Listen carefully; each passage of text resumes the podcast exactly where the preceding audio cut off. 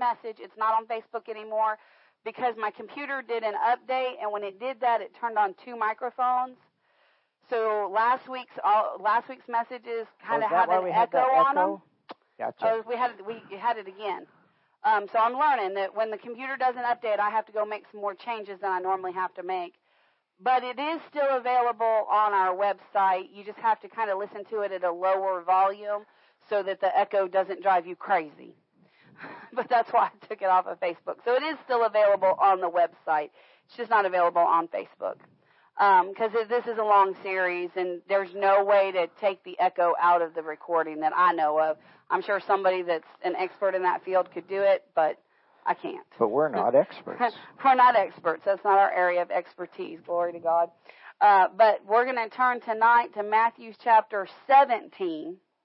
Matthew chapter 17. We're almost done with the healings in the book of Matthew, which means that we've handled a lot of the healings in uh, Mark and Luke, but we'll go back through Mark and Luke and make sure that we get Mark, Luke, and um, John, and uh, make sure that we get all the healings in the Gospels, and then we'll begin to look at healing uh, in the epistles next.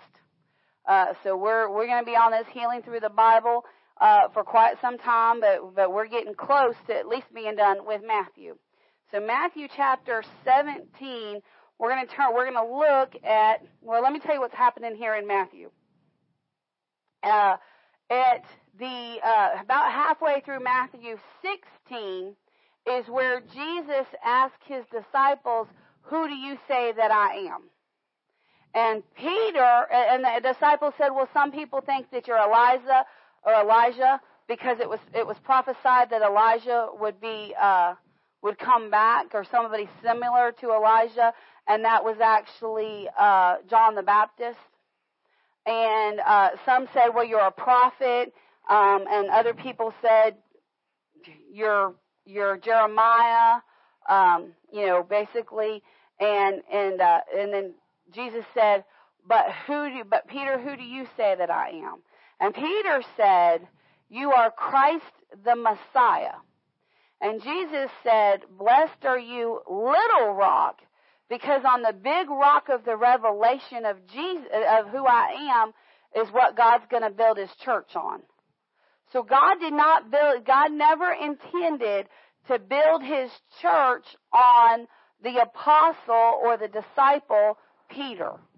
What he was building the church on was the revelation that Peter had, which was Jesus is the Messiah.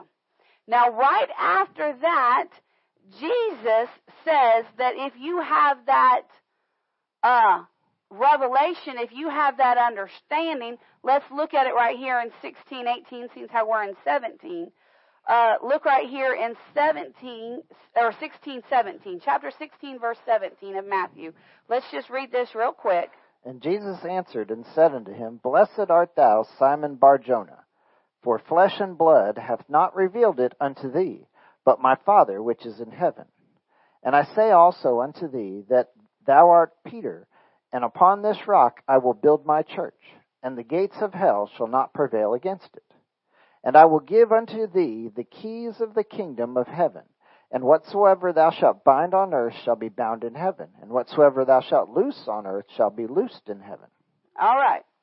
So, he didn't give, Jesus did not give only Peter the keys to the kingdom. He gave the keys to the kingdom of heaven to any person that has the revelation that Jesus is uh, the Son of God. And with those keys, whatever you bind here on the earth is bound in heaven. Which means when sickness comes against you, or when you're praying for somebody that has sickness, you can bind that sickness and command it to be broken off that person's life, and it has to obey because it's the key because we have that key to the kingdom. So he tells so that occurs. Now that's not technically an actual healing taking place. Uh, in fact, the implication is that that doesn't have anything to do with healing. But when we understand our authority, when we understand that we have this revelation, then we have the keys, then then that tells us that we have the power to deal with sickness. So that's what happens there. And then Jesus goes on to explain this power a little bit more. And, um, and then he begins to explain to them that he's going to have to die. He's going to have to die. And they kind of get a little fussy about that. And then it says, at the, uh, chapter 17, verse 1, and it says, After six days, Jesus taketh Peter, James, and John, his brother, both James and John were Jesus, or James uh, and John are both Jesus' brother, believe it or not, and bringeth them up to the mountain apart. So, so he goes immediately from telling the disciples, if you know who I am, you're going to obtain the keys of the kingdom. Then he takes his three closest disciples and he goes up to the mount of what we call the Mount of Transfiguration. He goes up on this mountain to pray and he meets with the Father God and he meets with uh, Elijah and he meets with Moses. And they begin, and Moses and Elijah and the Father God begin to talk to Jesus about what he's fixing to go through. They begin to talk to him about his crucifixion. They begin to talk to him about dying. They begin to talk to him about being separated from God. There's things that they tell him that Peter, James, and John are witness to, and then uh, Peter, James, and, and then the Father God says, and Jesus says, don't tell anybody what you see until after. Don't tell anybody about this event until after I'm risen. So Peter, James, and John had some inside information about what was about to happen, but they weren't allowed to tell anybody. All right. So, so they're having this crazy, wonderful experience with Jesus. They can't tell anybody. And, uh, then they realize from this, because remember, they, they, remember, they, Jesus asked, who do you say I am? And some people say, well, some people believe that you're Elijah. And then he, they have this, uh, they go and they have this experience with Jesus on the mountain. And Elijah is standing there with Jesus. So is Jesus Elijah? No. Uh, and and and so uh, they Peter offers to build all three of them a temple. Well, now that's a mistake because that's what the pagans got. That's what the pagans do is they build temples to all the different people. So they're like, um, should we should we go back into pagan worship? And they're like, no, that's not what you're doing. And that's when they begin to explain to them what's about to happen. So they're having this incredible experience. Things are amazing. This is really cool. They come down from the mountain and look at what, and they've been, they've been told, don't say anything. And, uh, look at verse 10. Well, let's look at verse 9. All right. And they came down from the mountain. Jesus charged them, or, and as they came down from the mountain, Jesus charged them, saying, Tell the vision to no man until the Son of God, Man be risen again from the dead. So he said, there, how much you know right now they want, they are so excited to tell what God has done. They're like, oh my gosh, we got to the mountain. And Jesus' face transformed and his white, his clothes became white as gold and they glittered and, and the Father came down and Moses came down and Elijah came down. Like, they're all still alive people. Like, how much you know? They want to tell everybody. And they like had a conference we got rebuked because we were like you, we worship you like the pagans, but that's beside the point. Like they wanted to tell their experience, and as they're coming down the mountain, Jesus says, "Don't tell anybody." There's going to be times that God's going to show you things, reveal things to you, and tell you things, and, and, and He's going to say, "No, don't say anything." That's okay. He did the same thing with His disciples. That's scriptural. All right. But that doesn't mean you don't talk about it at all. No, you talk about it with God. How much do you know? When Peter, James, and John got Jesus by himself from that day forward, they were like, uh, Jesus, can we talk about the mountain? Can, can we talk about the mountain? I guarantee you they were like, Jesus, I'm about to bust at the seams. If I can't talk to anybody, I at least have to talk to you. All right. So let's keep watching. Let's keep going. Verse 10. And his disciples asked him, saying, Why then say the scribes that Elias must come uh, first must first come. And Jesus answered and said unto them, Elias truly shall come, shall first come and restore all things. Now, it, this gets a little confusing because I know when I was a baby Christian, I was like, who the heck is Elias? Like what? Who is Elias? Elias is the Greek name for the Hebrew name Elijah. So don't let that mess you up. When you see Elias in the New Testament, it's referring to Elijah of the Old Testament. It's it's just the difference between the Greek and the Hebrew name. I think in in Italian you're Miguel or something. I think is how they would say That's Michael. Spanish. Is that Spanish? I think it's Italian too. I think it is. Anyway. But in, in different languages, this it's pronounced differently. You see what I'm saying? All right. Many people use. What you got? Absolutely. Correct. Well, they all heard it. well, they could talk to each other They could talk to each other as long as they were completely alone and nobody else could hear it. and they're and they only have to to wait to tell until until Jesus is gone. Yeah, yeah. Basically, when he says "tell no man," in other words, what he's saying is is when the three of you talk about it around you, uh, you- when you three talk about it, make sure that no man can hear you. Because how much you know, a lot of times you can think that well, it's just me and so and so, it's just me, like me, it could be just me and Jackie having a conversation, and we think we're being quiet, but there could be somebody around the corner that hears everything Or or outside the hospital room door. or outside. There's actually you got to be real care- you got to be super careful in the Murphy courthouse. You got to be super careful in the Murphy courthouse because there's a spot in the Murphy courthouse where if you stand in that spot Eh, in, in the round in the in the roundabout in the middle of the roundabout, if you stand in a in that one in a certain spot, everybody in the roundabout can hear you because of how the acoustics work. Because of how the acoustics work. That's how it, a lot of you know they didn't used to have they didn't have speakers in the old days. And so when the building was built, it was amplification. They didn't used to have ampli- amplification. What did I say? You said speakers, but speakers amplification. So when they used to build buildings, they took into consideration uh, how sound traveled. And that's why a lot of the buildings had domes and kind of odd shapes to them. If- everybody could hear you if you stood in a certain spot, so they didn't need amplification. Right, because the sound would bounce. And that's why the walls were made with marble and stuff like that, is because it, it would amplify the sound. So, uh, so you got so basically what they were saying is, basically what Jesus was saying was, make sure that no man hears anything about this, is really what they were saying. It's actually a good question. Uh, yes. So now let's keep going. All right. Okay. Uh, Jesus. Oh, yep. Okay. Verse Verse 12. twelve. Yep. Oh, I didn't even finish reading. Oh, yeah, let's read verse 12. Okay. But I say unto you that Elias is come already, and they knew him not, but have done unto him whatsoever they listed. Likewise shall also the Son of Man suffer of them. Jesus liked to answer questions kind of indirectly.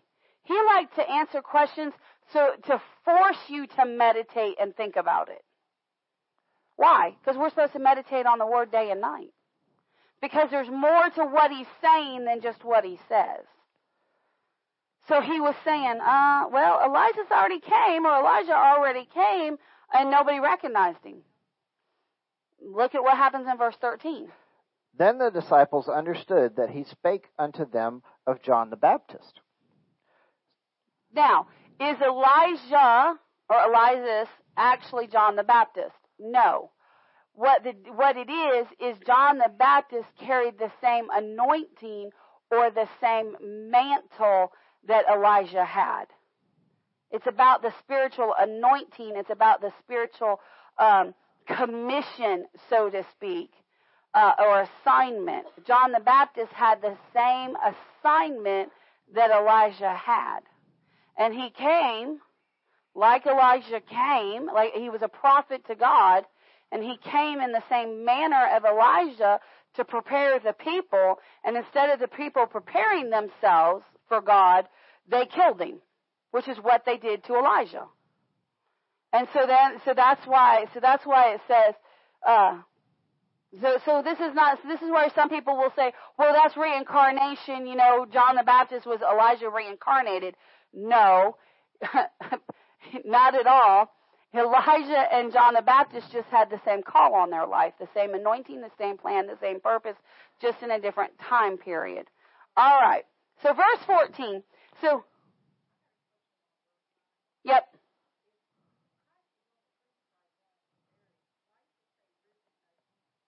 Oh, when he rose from the dead. That's what he's talking about. He said, he, he, again, this is kind of an idiom type thing. It, it says, "Wait, wait until after I'm crucified, buried, and I rise again, and then you can talk about this." Yeah, it's not. It's. I understand what you're thinking because we're talking about because a lot of people, when you say risen again, you think of the second coming of Christ. Oh, nobody oh, no. can tell about this it. This is when he rose from the dead after three days. All right. Basically, what he's saying is when he come back to life again. Right. Well, it's right. Well, again, it, it, there's that idiom. That's where that idiom is. That comes from their language. You have to. This is where. This is where you can't necessarily do a, um, direct a direct translation. translation. And so um, this is where you have to understand that this is Old English and being translated from Greek. And so they can't take away the words that they use. And in the Greek, their um, prepositions and their verbs and things like that are directly connected to the main word. So it should be risen from the dead. Um, but really what it, but, but the way it says risen again, really what it means when it says risen again, it means brought back to life. Or brought alive. When he's going to be living again. When he's brought alive from the dead. That would really be the technical translation is you can't talk to anybody until I'm brought to life from the dead. Yeah, they Again, probably yeah. they probably translated did a Yeah. better translation Yeah. job. So that's uh, again, it's just you know sometimes the there there the, and that's the that's the difference between the word for word translation and the and the word for word slash uh, um, thought for thought translation. Uh, so that that's it, that's where it comes together, and King James is word for word. So that's that's why. All right. Verse 14. All right.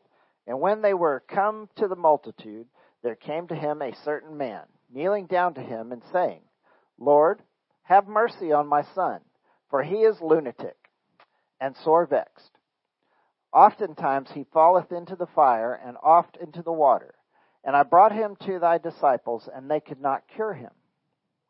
Then Jesus answered and said, O faithless and perverse generation, how long shall I be with you? How long shall I suffer you? Bring him hither to me. And Jesus rebuked the devil, and he departed out of him. And the child was cured from that very hour.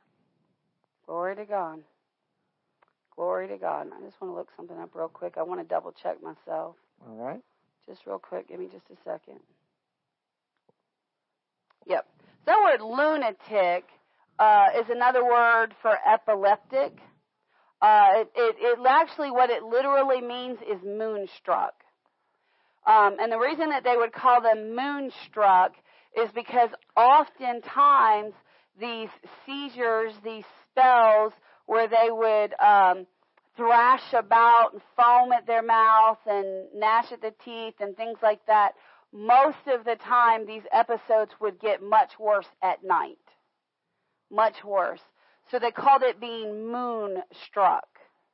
Uh, and so he said here, I want you to look at a couple of things. It tells us a couple, a couple of things that tell us what's going on. He said, um, Lord, have mercy on us, for he is a lunatic, which means moonstruck, epileptic, and he is sore vexed. He is sore vexed. That sore vexed uh, means affected or afflicted.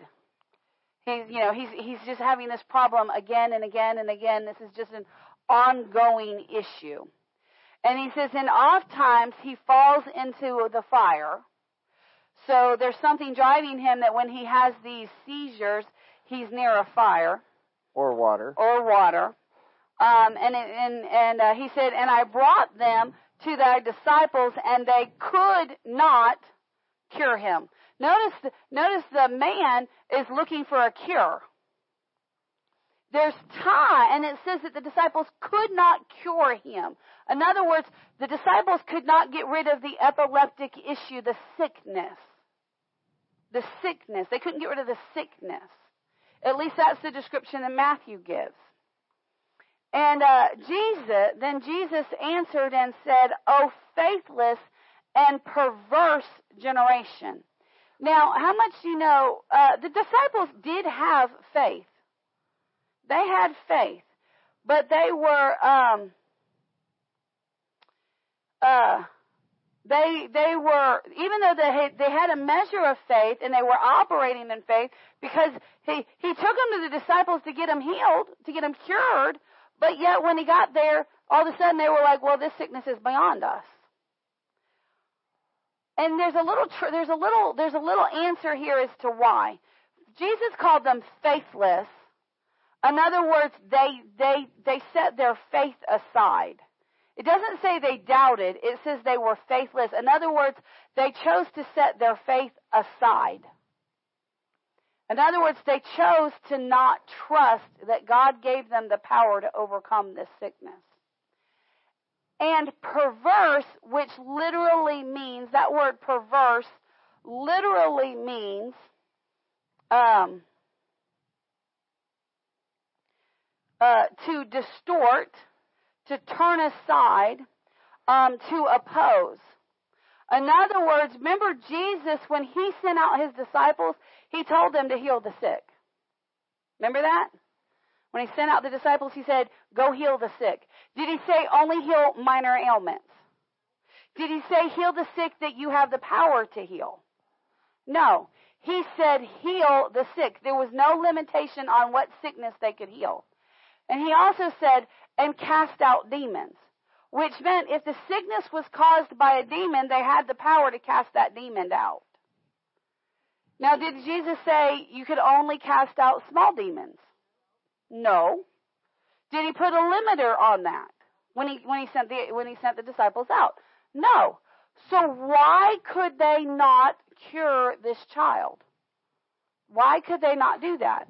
Well, uh, apparently they couldn't do it because they stepped back from their faith and and and, doubted what was they they basically said, I don't know. And they turned, when he said they were perverse, he basically told us why they were faithless.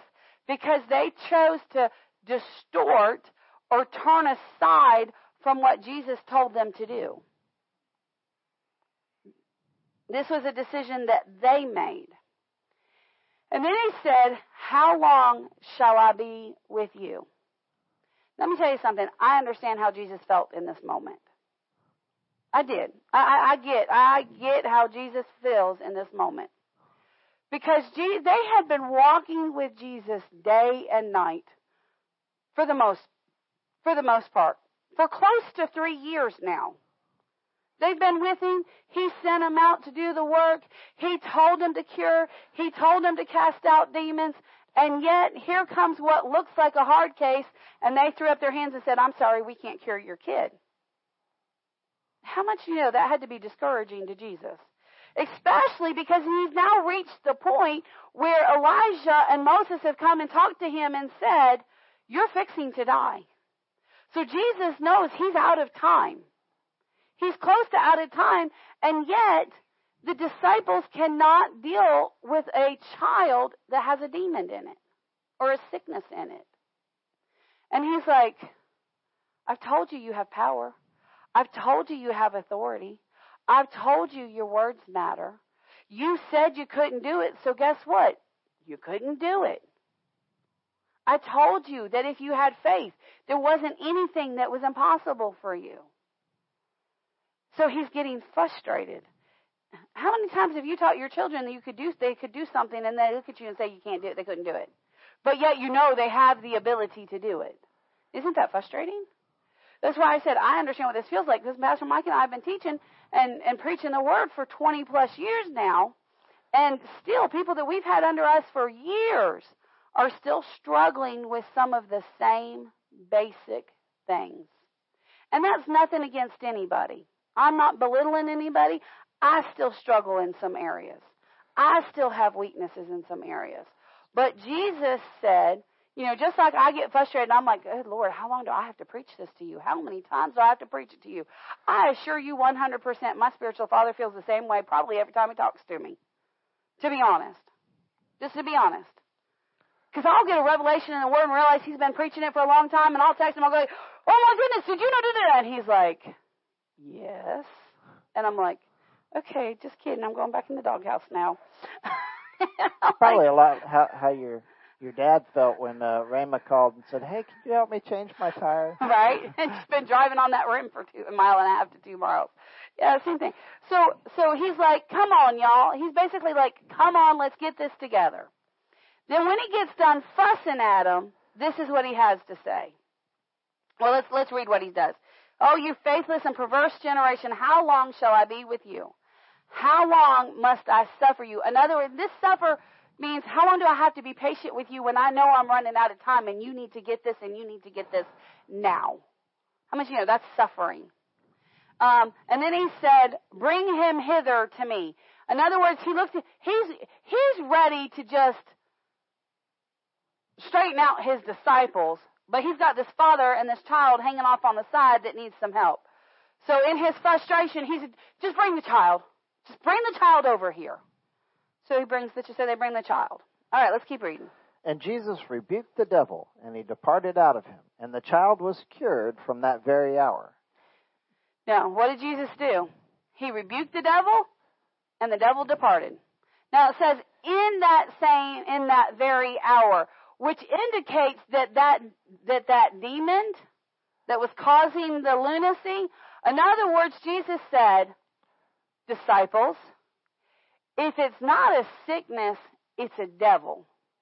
He, he cast out the devil, and it says, in that same hour, which means it didn't happen instantly, which means that that demon put up a fuss. That demon said, nah, this has been my home for a while, I'm not leaving. It even bucked, yeah, it even bucked at Jesus. It even questioned Jesus. Listen, these demons will do this. These demons will do this.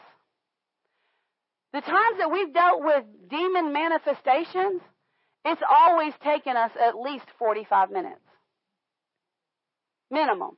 Now, I say always, now we had one that by the unction of the Holy Ghost, led by the Holy Ghost, I laid my hand on the man and I said, You foul spirit of addiction, release him and let him go. And that demon hauled off through that man and hit me in the arm.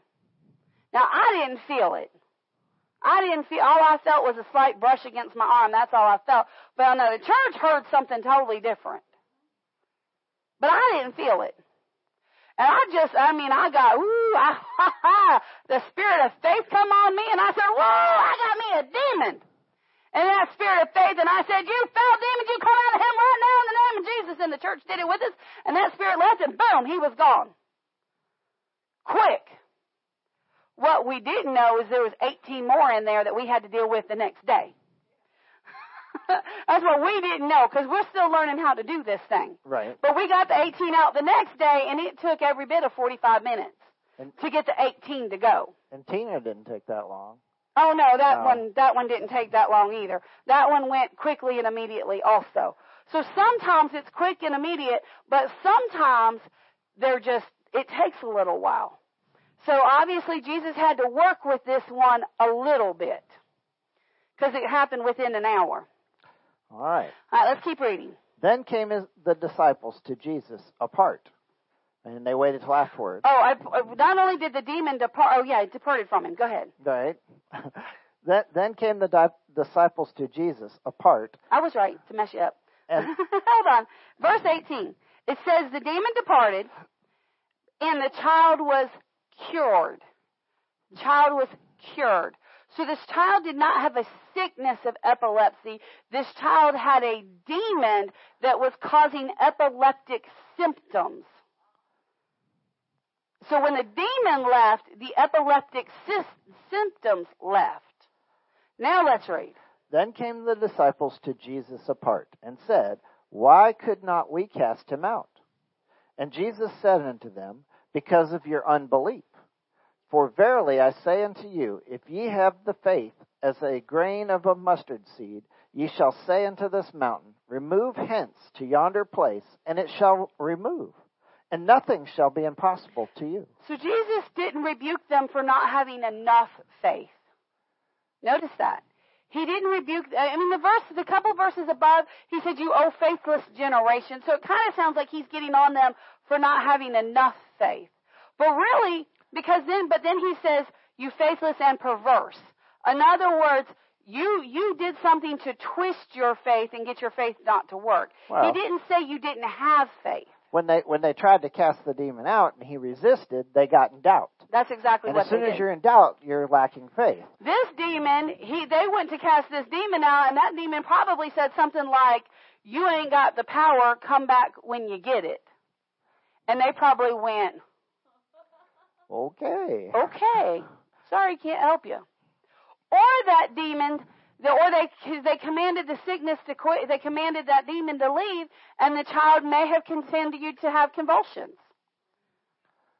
And and and therefore they said, "Man, we're doing more harm than good. We we we can't do this." Or that demon may have just not responded. May just not have responded at all. And they thought, "Wow." Remember, uh, remember Lester Sumrall dealt with that one demon for six hours.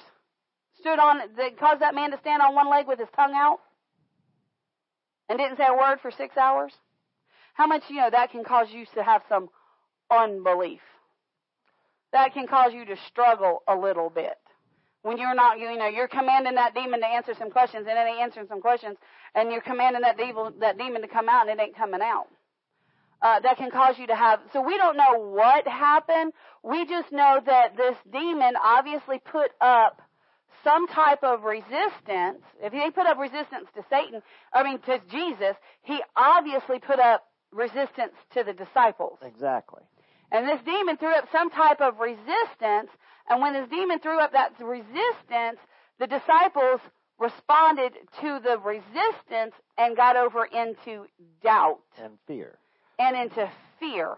Now, this is not hard to do. No. In the situations that we've been dealing, that we have dealt with, I mean, the, I'm telling you what, every thought, you don't even need the, you don't even need the demon to say anything to get you into doubt. You don't. Because all they have to do is not respond, and you're thinking, what am I doing wrong? What? Jesus, you said all we had to do is tell them to come out, and they ain't coming out. No, something's wrong. So they don't have to put up much of a fit, to, much of a fuss to get you into doubt and unbelief. See, but Jesus told him here, he said, if you just have the faith of the grain of a mustard seed, just a tiny bit of faith. So basically, what he's saying is when that little bit of fear or that little bit of doubt or unbelief came into you, you should have taken that thought captive. That's and right. you should have said, Jesus said we can do it, so we're going to do it. In fact, I'll tell you when I was de- when we were dealing with one of our one of the demon situations that we were dealing with, uh, I was getting into doubt and unbelief, and the Holy Spirit said, I heard the Holy Spirit say in my spirit, mustard seed. I heard in my spirit mustard seed, and I knew immediately, I have enough faith to do this. I have enough faith to do this. So I just kept at it. We just kept at it. We just kept at it. Come out in the name of Jesus. Come out in the name of Jesus. Come out in the name of Jesus. Come out in the name of Jesus. Holy Ghost, help us. Come out in the name. That's what the disciples should have done. I'm teaching you how to get somebody healed and set free. All right. So, let's keep, now look at verse 21. All right. Howbeit, this kind goeth out not but by prayer and fasting. Now, some people will read this and say, oh, we're up against, up against a demon, and uh, this is a tough demon to get out. So let me go pray and let me go fast. You ain't got the time. That demon's not going to stand there and wait for you. That demon's going to say, see, I told you you didn't have the power. I'm out. No. You've got to stay, you've got to pray and you've got to fast. And in other words, fasting, biblical fasting is you've got to keep your body fasted to the Lord.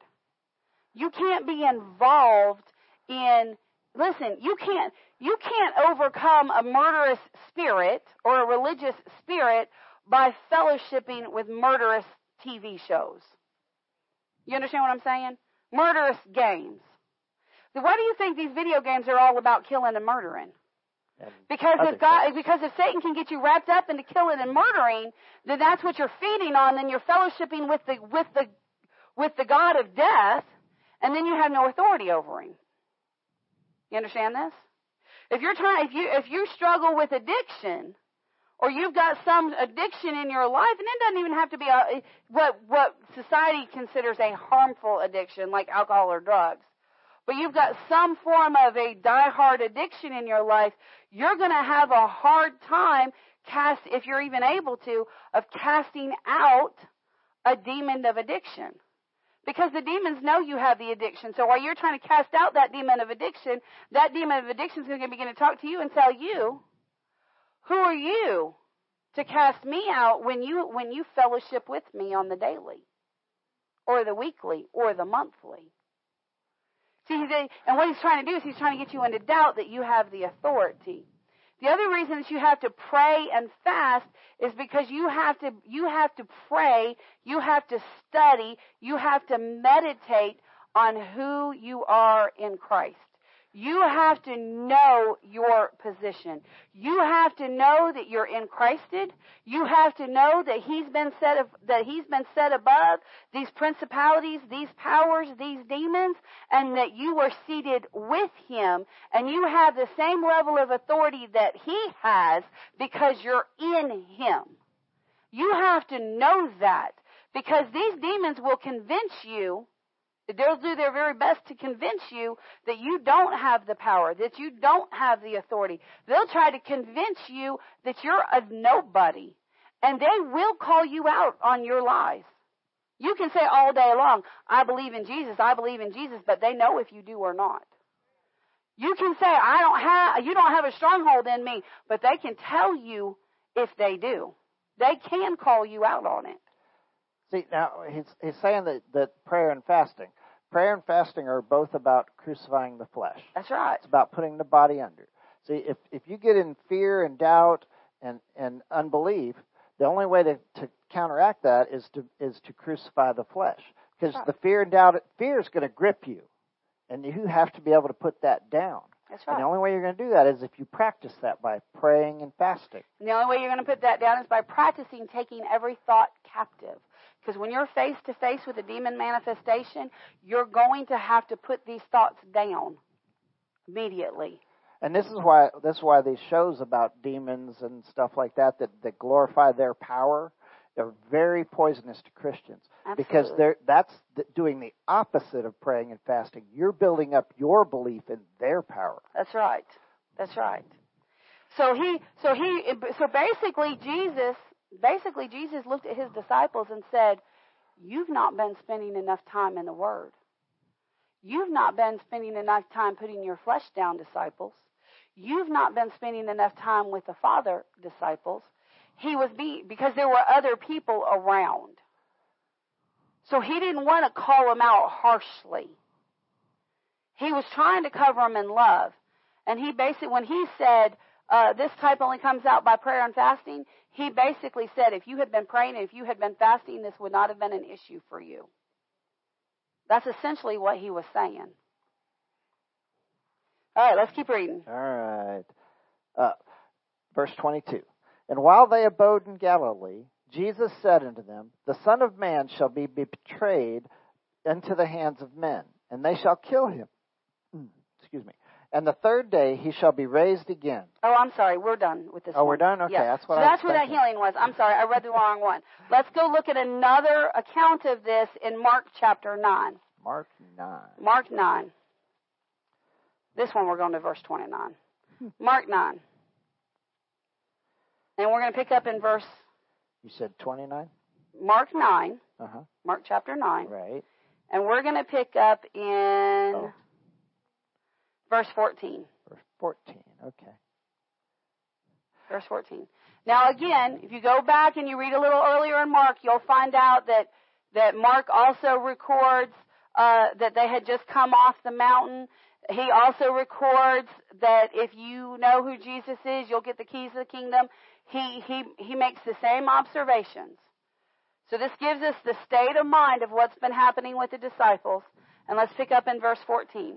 All right. And when he came to his disciples, he saw a great multitude about them. So that he came to the rest of them. He's got Matt, he's got uh, Peter, James, and John with him, and he comes to the rest of his disciples, the other nine, plus all of the other ones that are following him. So he saw a great multitude about them, and the scribes questioning with them. And straightway all the people, when they beheld him, were greatly amazed, and running to him, saluted him. And he asked the scribes, What question ye with them? So here, here are the scribes. Now the scribes, the, the job of the, of the Jewish scribes were to write down and record the history of the church. That was their job.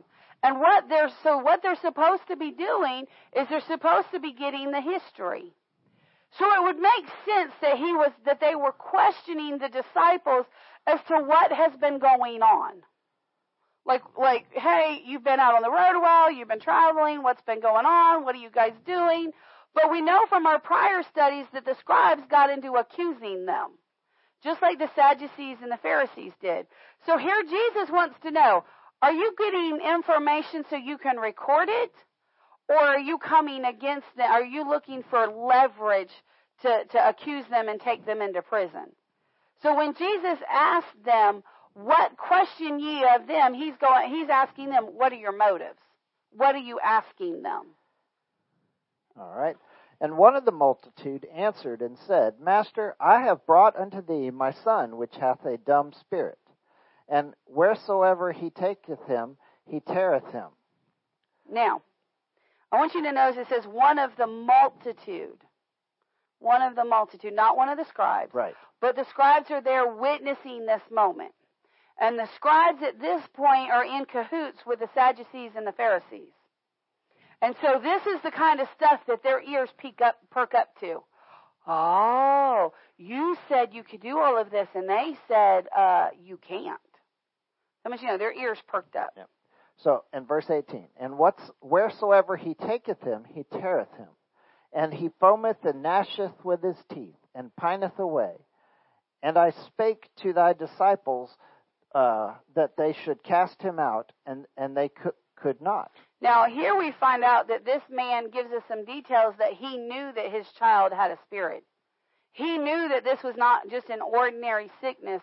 He knew this was a demon sick, a demon illness, and demon issue. Yep, he called him a dumb spirit. He said, he said, he's got my my child has this dumb spirit, not like an annoying spirit, but a, a spirit that caused his child to be dumb, to be mute, un, unable to speak. And this and this demon grabs on. I want you to notice this. This demon grabs a hold of this child's physical body and causes his physical body to thrash around and and and lunges his child this child's body into fires, into waters, into dangerous, deadly situations. And that this is a common occurrence. All right. So, and they could not. Verse 19. He answereth him and saith, O faithless generation, how long shall I be with you? How long shall I suffer you? Bring him unto me. And they brought him, unto him, and when they saw him, straightway the Spirit tear him, and he fell to the ground and wallowed, foaming. So we now know how this demon intimidates. They were bringing the child towards Jesus. The demon recognizes Jesus, and he immediately grabs a hold of this child and he and, and he tears the child. In other words, causing him a lot of pain. I would think. When the, what this tearing is is this demon is is is causing great pain and agony within the body, within the physical body. That's what this demon is doing. It's it's it's causing physical pain. So this this demon is causing this child physical pain, and when this tearing occurs, the person that's that's going through this most of the time, at least in our experience, they'll get when this tearing occurs, this the, the person will give out a very uh, a scream that is very tor- it's a tortured scream. It's a painful scream. Uh, and it's the physical response to what the demon is doing. It's a natural physical response to what the demon is doing. And it says, so it says that he tears them, so this child is screaming in agony. Uh, he's fallen, he's fell to the ground. He's wallowing, which means he's, he's convulsing, he's having convulsions, and he's foaming at the mouth. How much you know this is, this looks like a very intimidating situation. This looks like a very intimidating situation. But look what happens. And he asked his father, How long is it ago since this came into him, or onto him? And he said, Of a child. And oft times it has cast him into the fire and into the waters to destroy him. But if thou canst do anything, have compassion on us and help us. So here, so so, and I want to point this out. I've pointed this out in prior teachings that demons will grab a hold of children. Now, does that mean that this father did anything to cause this to occur? Maybe, maybe not. Maybe, maybe not. Uh, we don't know the circumstances in which that allowed that child to have this demon. It doesn't give us that information. We can't make any assumptions on that. But I can tell you that the devil is out to kill you from the moment you're conceived in the womb. So if there's any access to to a child for a demon to take control, they will. They'll take it. And it doesn't mean that the parents did anything wrong necessarily. Um, uh, Brother Randy, if you've listened to his testimonies for any length of period of time, uh, Randall, when he was conceived, uh, there was a problem with the conception, and, the, and when when he was the embryo, he wasn't attached to the womb wall like he was supposed to be. And so there was a lot of complications with the pregnancy. And then when he was born, uh, he nearly died multiple times. Uh, and, and Randy and Patty were, had to pray for him and, and, uh, the doctor, uh, was, was in the, you know, Randy was in the room and then the doctor said, get him out of here. And Randy said, Doc, you do your part, I'll do my part. They pled for his life, uh, and, and Randall came through. But the doctor said that he would be a vegetable all the days of his life. The doctor said that's even if he survived. He had to have a lot of special care and PICU stuff, and he had a lot of special care, and and um, and uh, over time, uh, you know, they're praying for him and praying in the spirit and trying to find out what happens, what was going on with him, what this sickness was. And uh, Brother Randy was pacing in the house. Little Randall uh, was in his carrier, in his little car seat. Um, and uh, Randy was pacing. Patty was gone somewhere. She had gone to run errands, you know, what have you. And Randy, Randy was home with Randall, and he was pacing and praying and seeking the Lord what to do for Randall, how to handle this, because Randall would have seizures and they'd have to rush him to the ER. In fact, these seizures would happen so often that uh, they didn't even have to wait. When they came in, the, the staff immediately went to work on Randall. Yeah, they recognized him. They recognized him. They kind of had like a VIP card in the emergency room type status.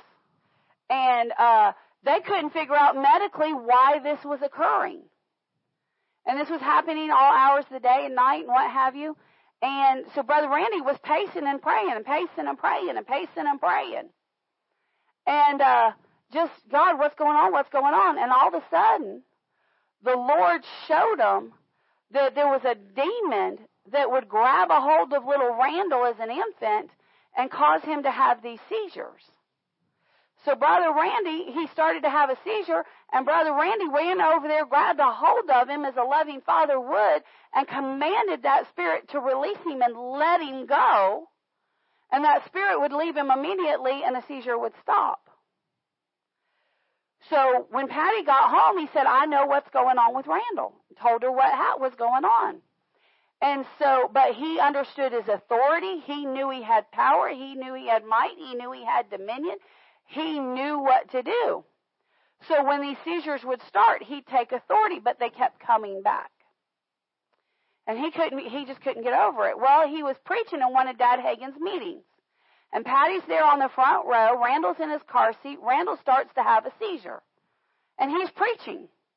So in the middle of his preaching, he comes off the platform. He goes over. He grabs baby Randall. Under his breath, he commands the seizure to stop, hands him back to mama, goes right back to preaching. Nobody knew what he did. Because he just, you know, just did it under his breath went right back to preaching. Now, he had never said anything to Dad Hagin, never said what he was dealing with, kept it to himself, just kept going. And then later, I think it was that same meeting, later that night, at the end of the night, all the ministers were in a room having fellowship with Dad Hagin, and everybody was just sitting around, and, you know, Brother Randy's just kind of, he's very meek, he's very humble, and he's off to the side, Patty's off to the side, they're just kind of watching and what have you, and all of a sudden, Dad Hagin asked for brother for for them to bring him baby Randall. Now he doesn't have a clue. Nobody's told him anything. Only Randy and Patty know what's going on. And so he he he says he tells them to bring the baby over. So he brings the baby over, and Dad Hagin lays his hand on him and takes authority over that demon and commands that demon to never return. And from that day forward, Randall's never had another seizure. Never. And he's not a vegetable. not at he's all. He's 30 years old. He he graduated with his master's degree. He works for an independent private jet company. He's one of their top pilots. He's licensed and certified, I think, if I, uh, he's licensed and certified in three different jets. It's probably more than that. At one time, I think at one time it was four. Th- one time it was five. He let one go. And then the fourth one's getting ready to expire, and he hadn't decided if he was going to keep that one or not. Now, let me explain this to you because you're like, well, what's? I don't get it. I didn't know this. When you get a driver's license, you can drive any car out there. If you want to drive a motorcycle, you have to get a motorcycle's license. If you want to drive a sub, a, a, a big a submarine. If you want to drive, if you want to drive a, a big truck, you got to get a separate license. Okay, but that's it, right? But when it comes to these jets and these, well, really it's any plane. Doesn't matter if it's a propeller plane or a jet plane. Every single type of plane that you fly, you have to get a separate certification and license. I believe ships captains are that way too. You have to have different for each ship. So, so for him to have uh, license and certification in five different jet planes, aircraft, that's a big deal. And he got it at like he got all five of them. He's been he's a flight instructor. He's a flight. He's 30 years old. He's a flight instructor. He's the captain. He's the head. He he just now he said I'm done with that. He did the safety. He was the safety guy for for a major court for a major private uh, jet company for I don't know how many years. I mean, this young man got it going on. He owns his own house. He's in the process of paying it off. I mean, he's got it going on. He's a far thing from a vegetable. And he's done every bit of it in Christ. Amen. Every bit of it in Christ. Let's keep so so that's why I say these I've almost demons forgot where we were. these demons can get a now how much you know, Brother Randy, and Miss Patty weren't doing anything wrong. They were living for Jesus. But that devil brought an attack to their life to, to take them, them out of the ministry yep. because God knew that uh, the call, or I'm sorry, the devil knew the call that's on their life. And so if they could get, if they could take little baby Randall to hell, if these demons could take brother, little baby Randall out, out, how much do you know? That would, that had a very good, uh, uh, possibility of shipwrecking their faith. But what, but what, what it did is it made their faith stronger because they fought the fight, the good fight of faith. Yep. All right. Verse 23. Oh, good. He knows where we're at. Yep. Good. Jesus said unto him, If thou canst believe, all things are possible to him that believeth. And straightway the father of the child cried out and said with tears, Lord, I believe. Help thou mine unbelief. In other words, he said, Yes, Lord. He said, In my heart, yes, I believe. He said, But I'm not going to lie. My head's having some problems. I'm not going to lie. My head's having some problems, but in my heart, I believe. And he said, Jesus, help me get past my head. I believe, help me get past my head. You know, there's time, I don't think we pray that prayer enough. I don't think we pray that prayer enough. I think we make excuses instead of praying that prayer. Yep. When Jesus saw that the people came running together, he rebuked the foul spirit, saying unto him, Thou dumb and deaf spirit, I charge thee, or I command thee, come out of him and enter no more into him. Notice what in, he o- said. in other words, he said, Don't ever come back. Don't ever come back. He told that spirit, don't ever come back. That's exactly what Dad Hagin did. Brother Randy tells it this way. He said, I didn't know you could tell demons not to ever come back. He said, now I tell them not to come back anymore. Since that day, he learned it. Because that demon never came back. And the spirit cried and rent him sore, and came out of him, and he was as one dead, in so much that many said, He is dead. But Jesus took him by the hand and lifted him up, and he arose. And when he was come into the house, his disciples asked him privately, Why could not we cast him out? And he said unto them, This kind can come forth by nothing but by prayer and fasting. In other words, he said, the only way you can get rid of these demons that will put up a fight is you've got to spend time with the Father ahead of time. And you've got to know, and you've got to be confident that you know who you are. You've got to be confident that these demons can't talk you out of what you know. You've got to be confident about what's going on. Now, by unction of the Holy Ghost, I need to explain this. Because this was a, this, in this particular, we got a lot of details in this particular healing about how this child was behaving. You cannot assume that some of these, you cannot automatically assume that this type of behavior is a demon. Your first assumption is it is a sickness and they need medical care. Your first assumption needs to be get this child, get this adult, get this person medical care. God gives us doctors for a reason. Brother Randy, Miss Patty, they got little brother, they got little Randall, brother Randall now. I call him brother Randall. He's 30 years old. He's not baby anymore. They, but, but at that time, they got baby Randall all the medical care they could possibly get him. Even when those seizures were still happening, and Brother Randy, if Didn't Brother Randy wasn't there, if Miss Patty was dealing with a seizure, they would go, she'd rush him to the hospital and get him medical care. Didn't they say they took him to the Mayo Clinic? I don't rem- I don't seem to recall. remember. But they took him to one of the premier hospitals in the area and all that. Uh, ha, uh, and um, so, you, so medical care comes first. The only way you can know that you're dealing with a demonic spirit is if the Father God reveals it to you. Is that's the only way. So I am not by any means, Pastor Mike's not saying don't get medical care, just assume it's a devil and a demon and start casting it out in the name of Jesus. Do not do that. Unless you understand who you are, unless you know the power of God, unless the Holy Spirit says you're dealing with a demon like they did in, in little Randall's case, you assume that it's a medical sickness and you get the medical care. Uh, we get that? Very important. Very important. All right.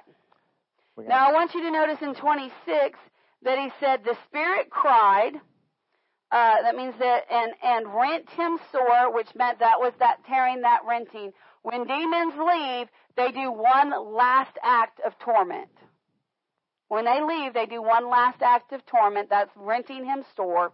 And uh, when that happened, when that demon came out, the child fell back uh, like he was dead. He, in other words, it was slain in the spirit. And then Jesus reached out his hand. I mean, he, everybody thought he was dead. Jesus reached out the hand. The child got up. Let's go look at the last account of this in Luke. Luke chapter 9. Luke chapter 9.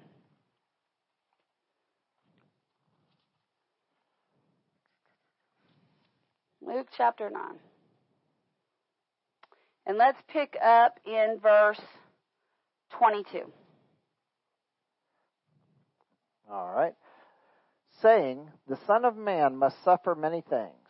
And- Oh, No, that's not it. no, that is it. Go ahead. We can go ahead and read that. This is what he's saying to his disciples. We can read this. It ain't going to hurt any. All right. The Son of Man must suffer many things, and be rejected of the elders and chief priests and scribes, and be slain, and be raised the third day. Who rejected him? No, no, wait a minute. Who rejected him? It The, tells the us. elders and the chief priests and the scribes. the elders, the chief priests, and the scribes. It wasn't every Jew. You need to understand that. Not every Jew rejected Jesus.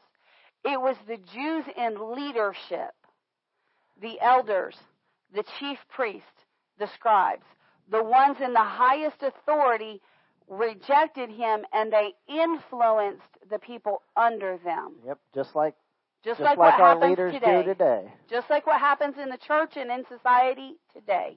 All right. So verse 23. And he said to them all, If any man will come after me, let him deny himself, and take up his cross daily, and follow me.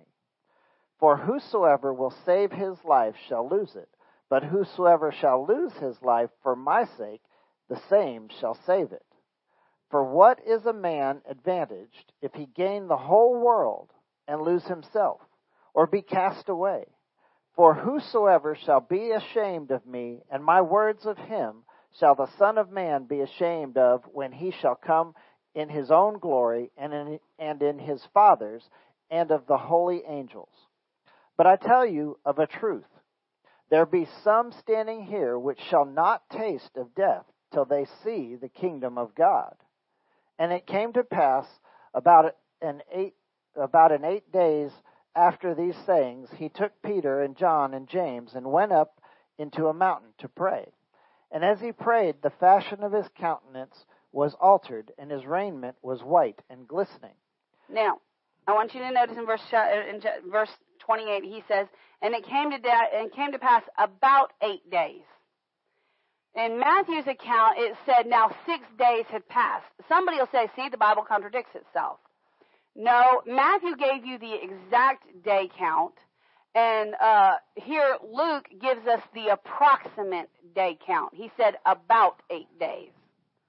So he was looking back and he's going, mm, it was somewhere around this time period. And remember, these accounts, Were written even though they're written by the people that were there, they were written like 30 years and more after Right. they happened. They were going, and, and honestly, and, you know, and they journaled what was happening at the time. They did have journals to go back to look to, and he, he just probably didn't journal the date, or All right. Matthew did. So when some of the details are slightly different, it's because they're remembering stuff that happened a long time ago. Right. All right. Okay. And as he prayed, uh, prayed, the fashion of his countenance was altered, and his raiment was white and glistening. And behold, there talked with him two men, which were Moses and Elias, who appeared in glory and spake of his decease, Mhm. Which he should accomplish at Jerusalem. See, they talked to him about how he was going to die.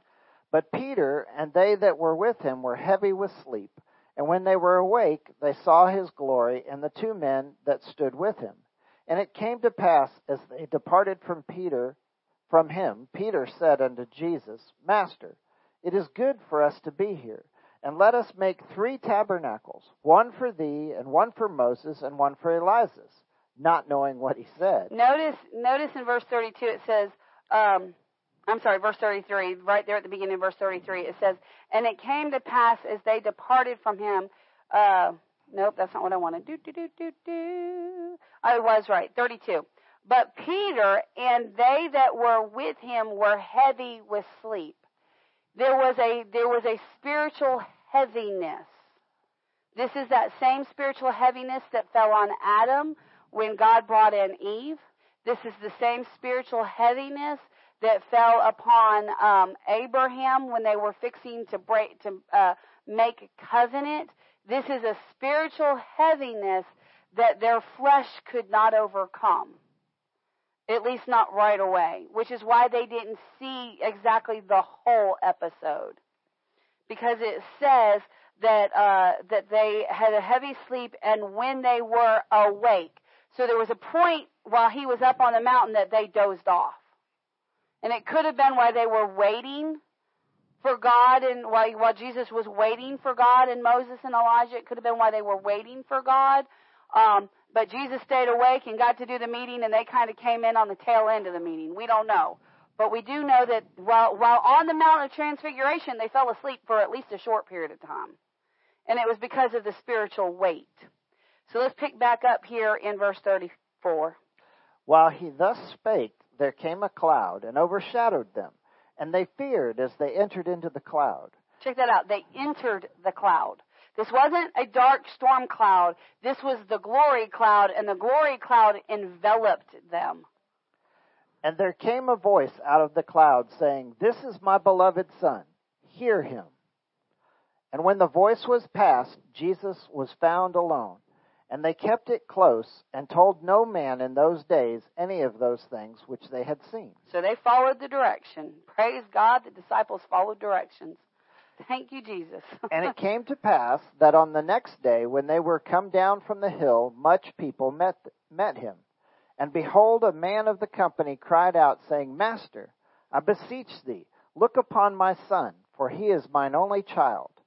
And lo, a spirit taketh him, and he suddenly crieth out, and it teareth him, that he foameth again, and, bru- and bruising him hard, heartily, departeth from him. And I besought thy disciples to cast him out, and they could not. And Jesus answering said, O faithless and perverse generation, how long shall I be with you, and suffer you? Bring thy son hither. And as he was yet a coming, the devil threw him down and tear him. And Jesus rebuked the unclean spirit, and healed the child, and delivered him again to his father. All right, so we don't see a whole lot of difference in the other accounts, but what we see here, we do see a very di- we see one distinct difference in verse 42. And it says, as he was yet coming, in other words, as they were bringing the child, the devil, the devil, threw this child down. This child, this devil, this, this is how mean the devil is. Just grabbed this, this sweet child and threw him down and started causing him to have convulsions. You know, and we know what this looked like from the other things, but here, here, Luke is very clear.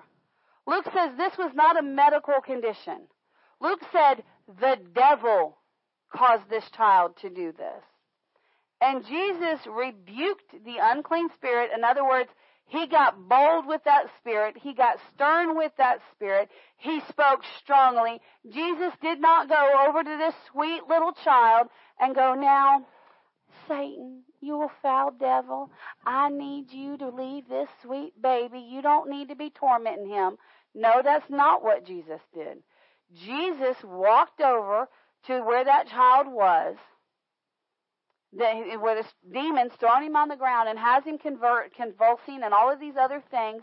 And Jesus boldly and sternly said, You foul spirit of sickness, you foul spirit of epilepsy, whatever. He called it out by his behavior.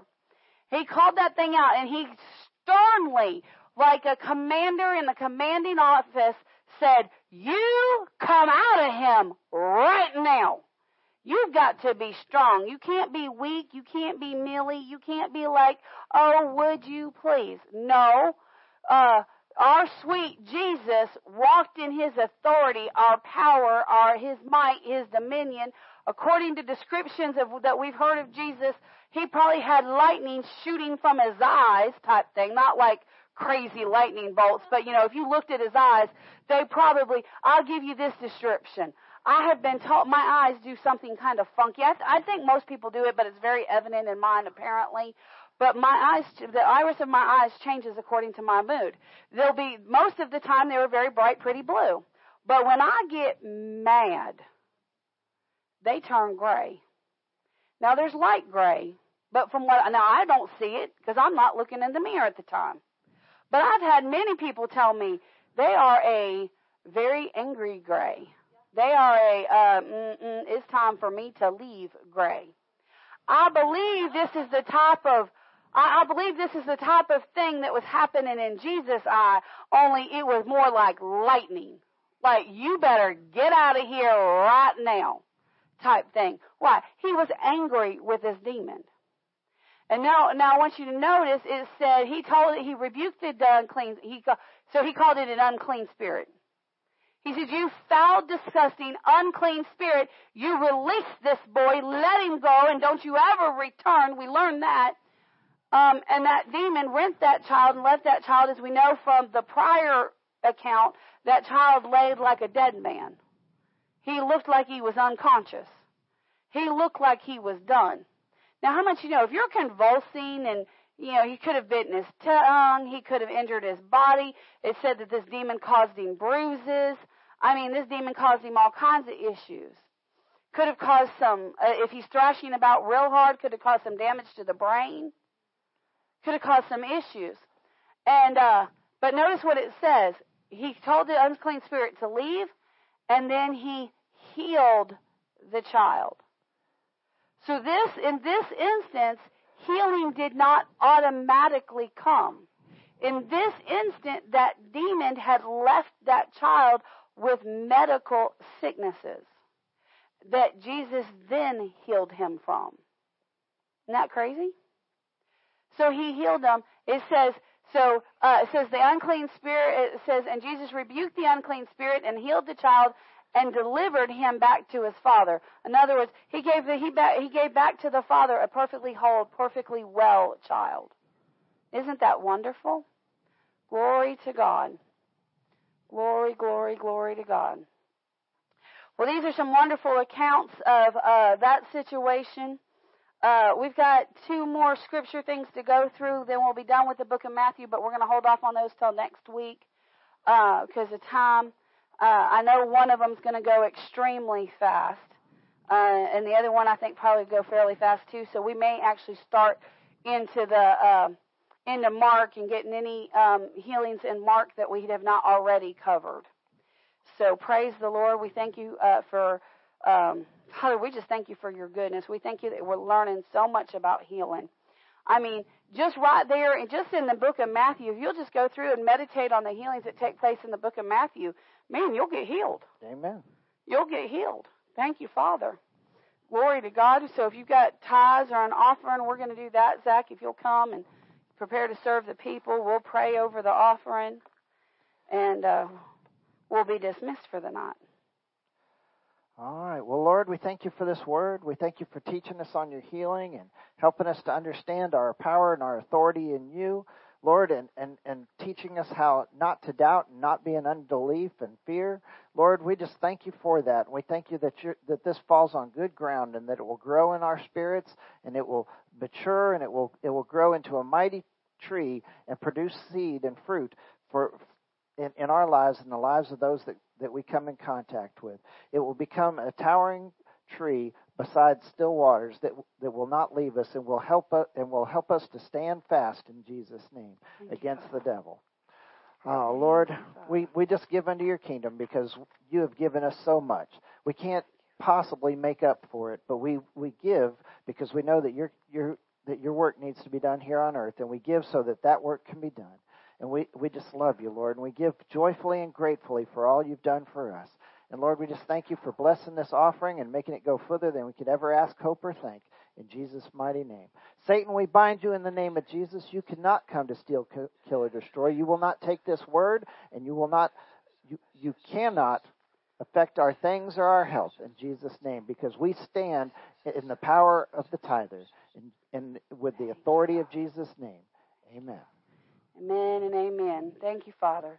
Father, we thank you for seed sowed. We thank you for increase that comes to each and every person. Father, we give you the glory and the honor, Lord. Father, we do thank you. Father, we do honor you in Jesus' mighty name. Well, glory to